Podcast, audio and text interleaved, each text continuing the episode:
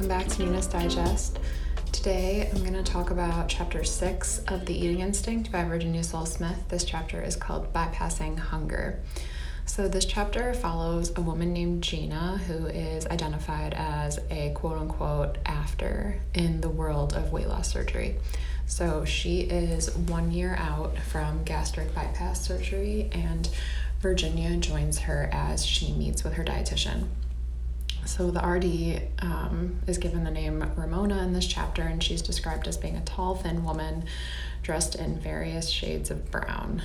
She Gina tells Virginia that Ramona, the RD, is the one that everyone in her support group is all afraid of. She is described as not smiling and she types away on her computer as Gina details everything that she eats in a day when she shares that she's had two alcoholic drinks in the past month, Ramona appears to show disapproval, and Gina tells Virginia that she eats a small square of dark chocolate at night because she wants to feel like a human, is how she describes it.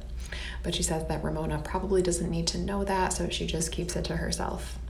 And this makes me so sad, but I fully understand it. It's it's just I don't I don't know how we can expect to have an impact on any of our patients' lives if we make them feel so uncomfortable being honest with us that we aren't even getting an accurate picture of their lives or their eating habits. And that's what happens when you sort of like verbally or non-verbally shame somebody when they tell you truthfully what they've been eating and drinking. We can't expect them then to go forward and continue telling us actually what they ate. They're going to make stuff up, and then we can't help them. And then also on the list of things that Gina decided she was not going to tell Ramona about was a muffaletta sandwich that she ate on a trip to New Orleans a few months ago. So this is a problem and it's something that, you know, it's not unique to this interaction with a patient and a dietitian. It's something that I have been hearing about all throughout school is that patients will often lie, whether it's on purpose or subconscious, because they don't they don't want to give you a, a full picture of what they've been eating and why would they when food has been made to food has been used to shame people and people's eating habits have just been scrutinized by a number of different people. But you know in the context of seeing a dietitian i can understand exactly why somebody would um, not be truthful about what they've been eating so this dietitian then goes on and she continues scrutinizing Gina's food log and she at one point mentions the fact that she, she wants to discuss the fact that Gina uses blue apron meals, like the you know the meal kits that come with everything that you need and a recipe to put it all together. Um, she says, "So you're busy, you work a lot, right? That's why you use those blue apron meals."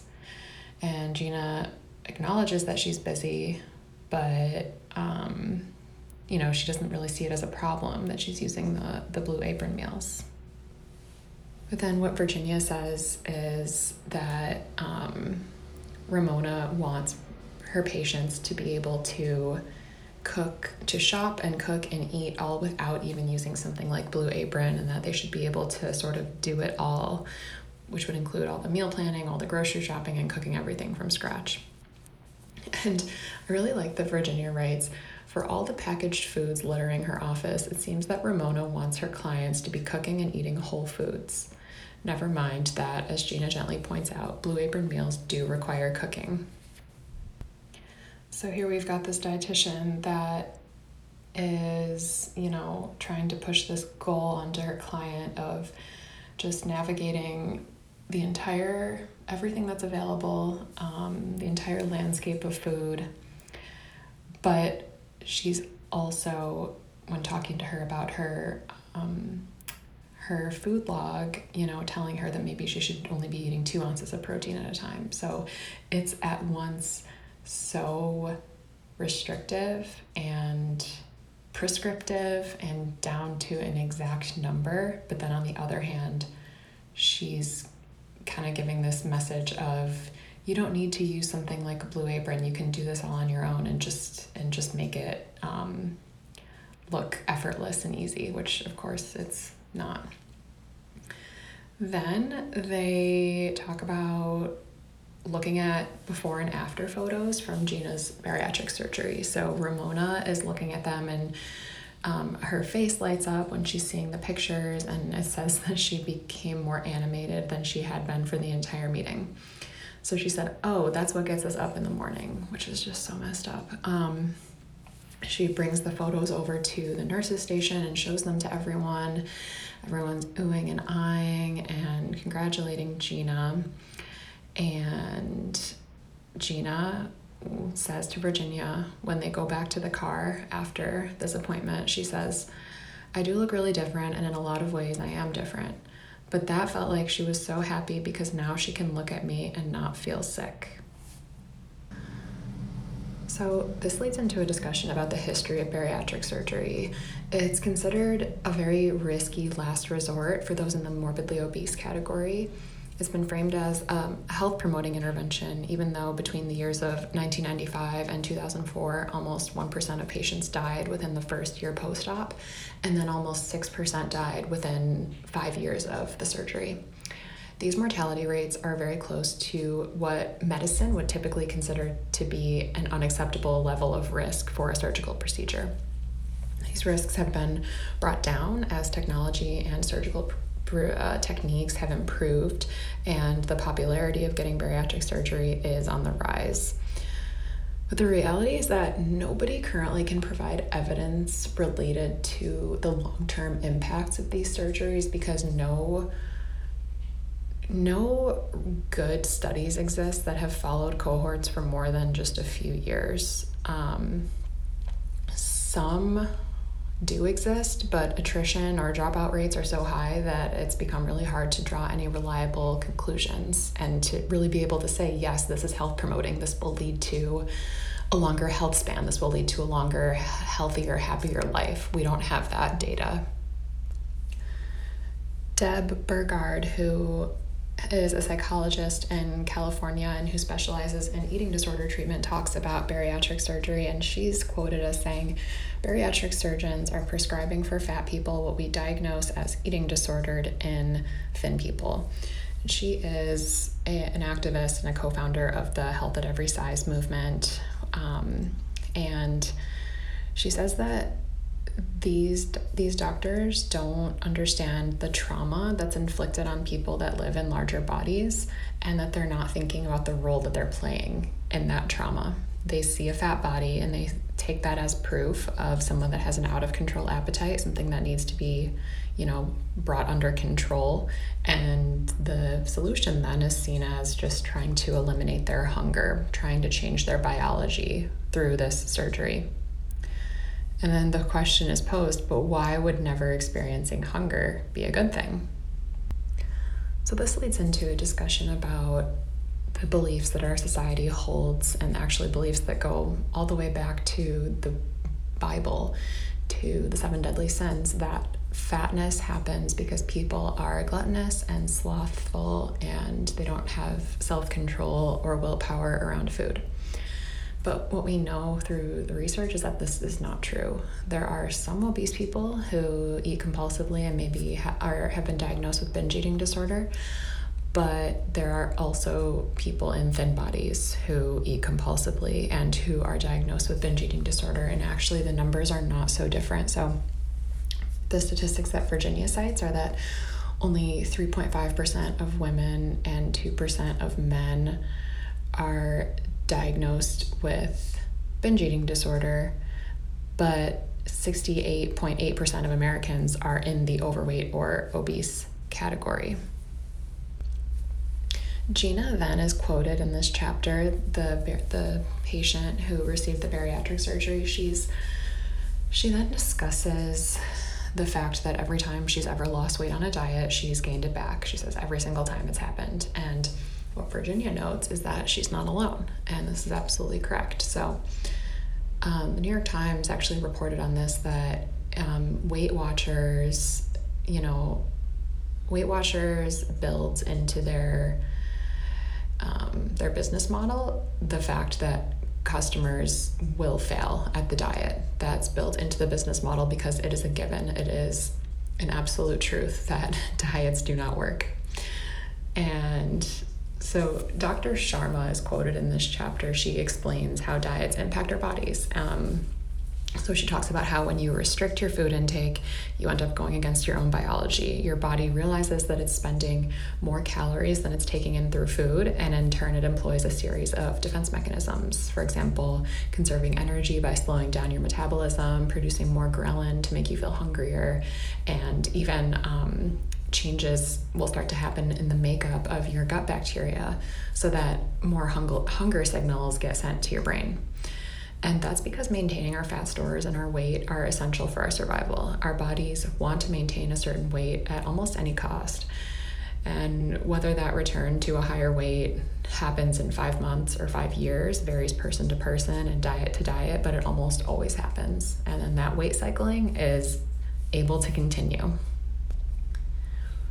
But instead, we've been repeatedly sold on this idea that weight loss and weight maintenance are just simply about willpower and self control. And when we look at the, the research, 75% of Americans have cited willpower as one of their biggest barriers to weight loss. And uh, nearly 60% of Americans think that it's our individual responsibility to lose weight and that and most of us are you know sure that diet and exercise are the best way to do that even though uh, more than half of people who have tried to lose weight ha- report that they've had to repeat that process at least five times, but usually more over the course of their life in order to try to reduce their weight.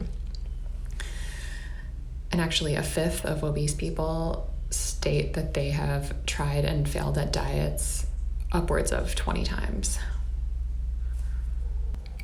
But when I hear this, you know, this conversation around willpower, what I what comes to mind is somebody who actually has an eating disorder, somebody particularly with anorexia nervosa, because if you do truly have the quote unquote willpower to eat less than your body is telling you to, then you are, you know, very likely to potentially be eligible to receive that diagnosis.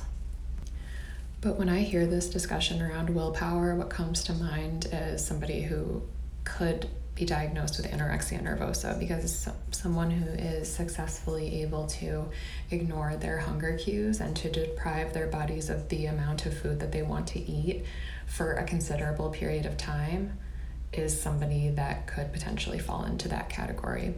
And then another point made in this chapter is related to what happened with the weight classifications in June of 1998. This is super interesting. You know, people are always talking about how Americans have become so overweight and we have an obesity crisis and blah, blah, blah.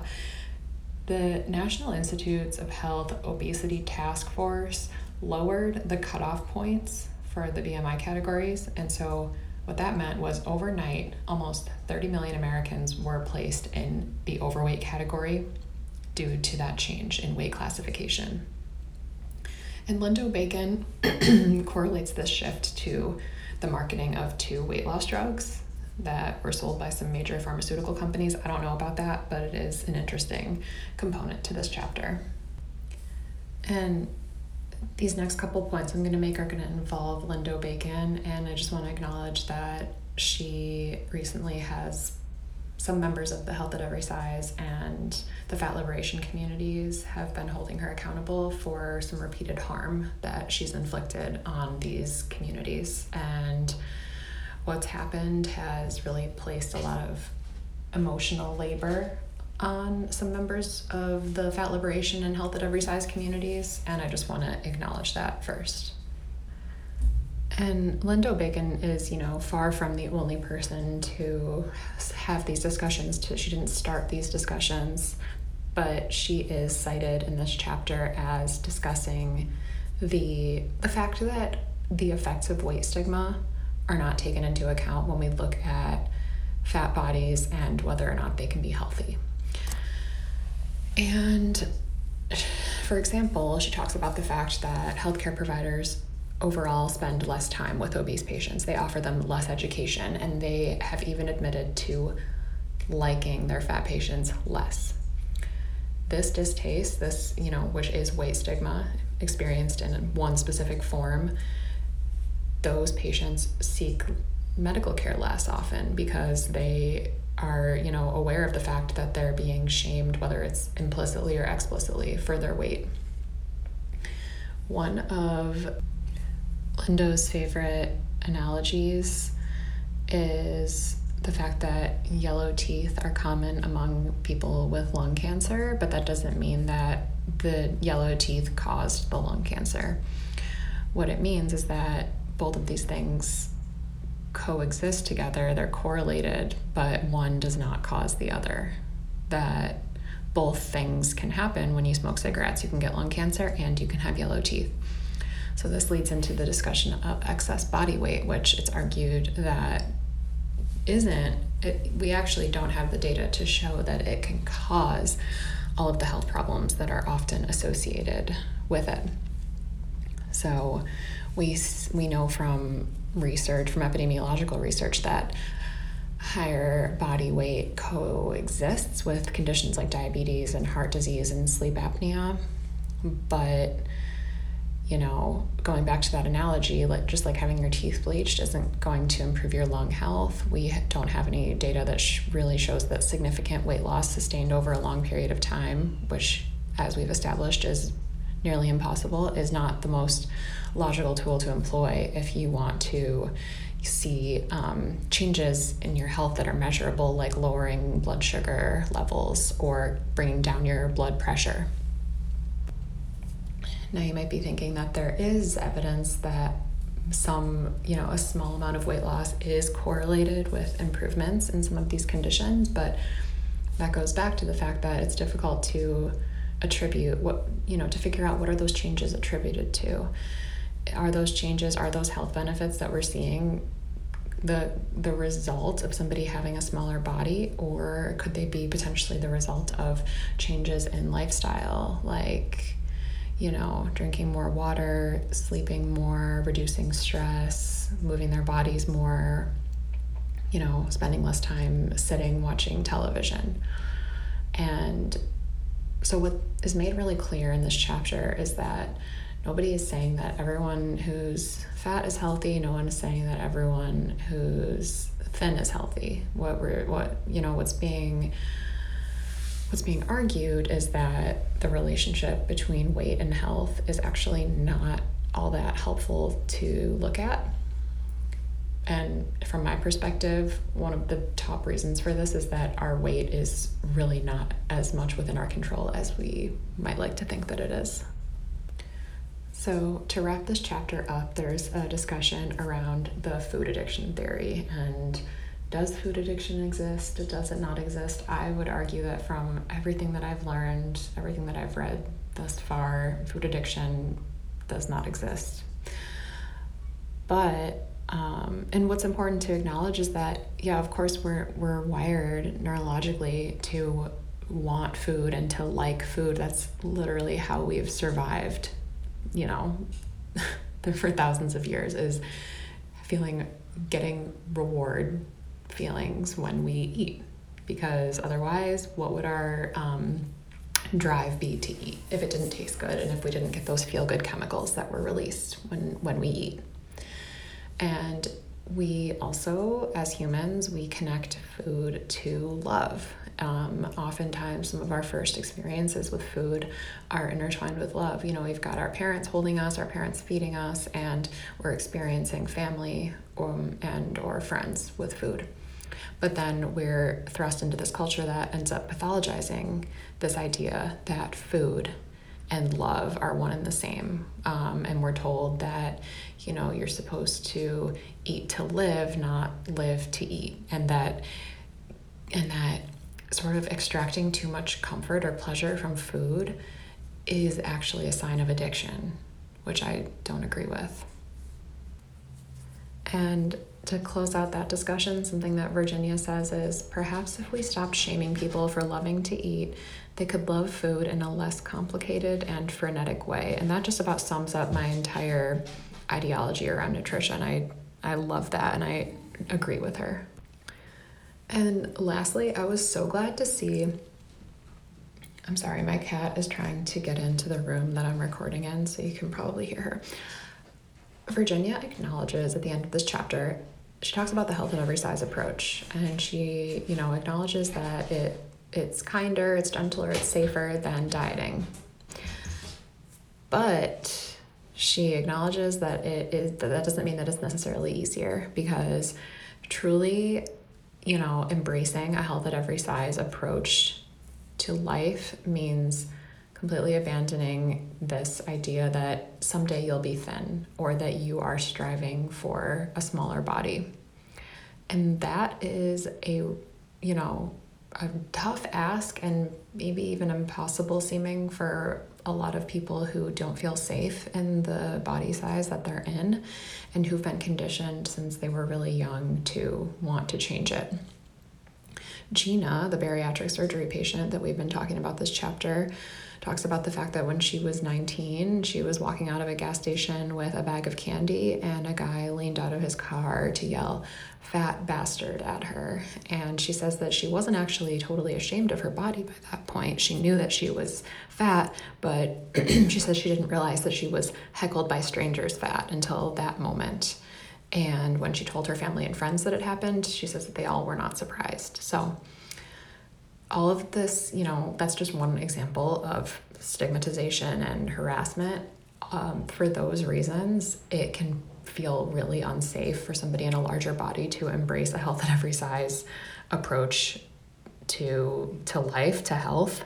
So, um, you know, it's one thing for somebody in my body size, a thin body, to strive to live my life in a way that doesn't place a focus on my body, that is a privilege because for a lot of people, that does not feel safe and it does not feel comfortable. Um, so that's it for this week. Have a good week, everybody, and I'll talk to you later. Bye.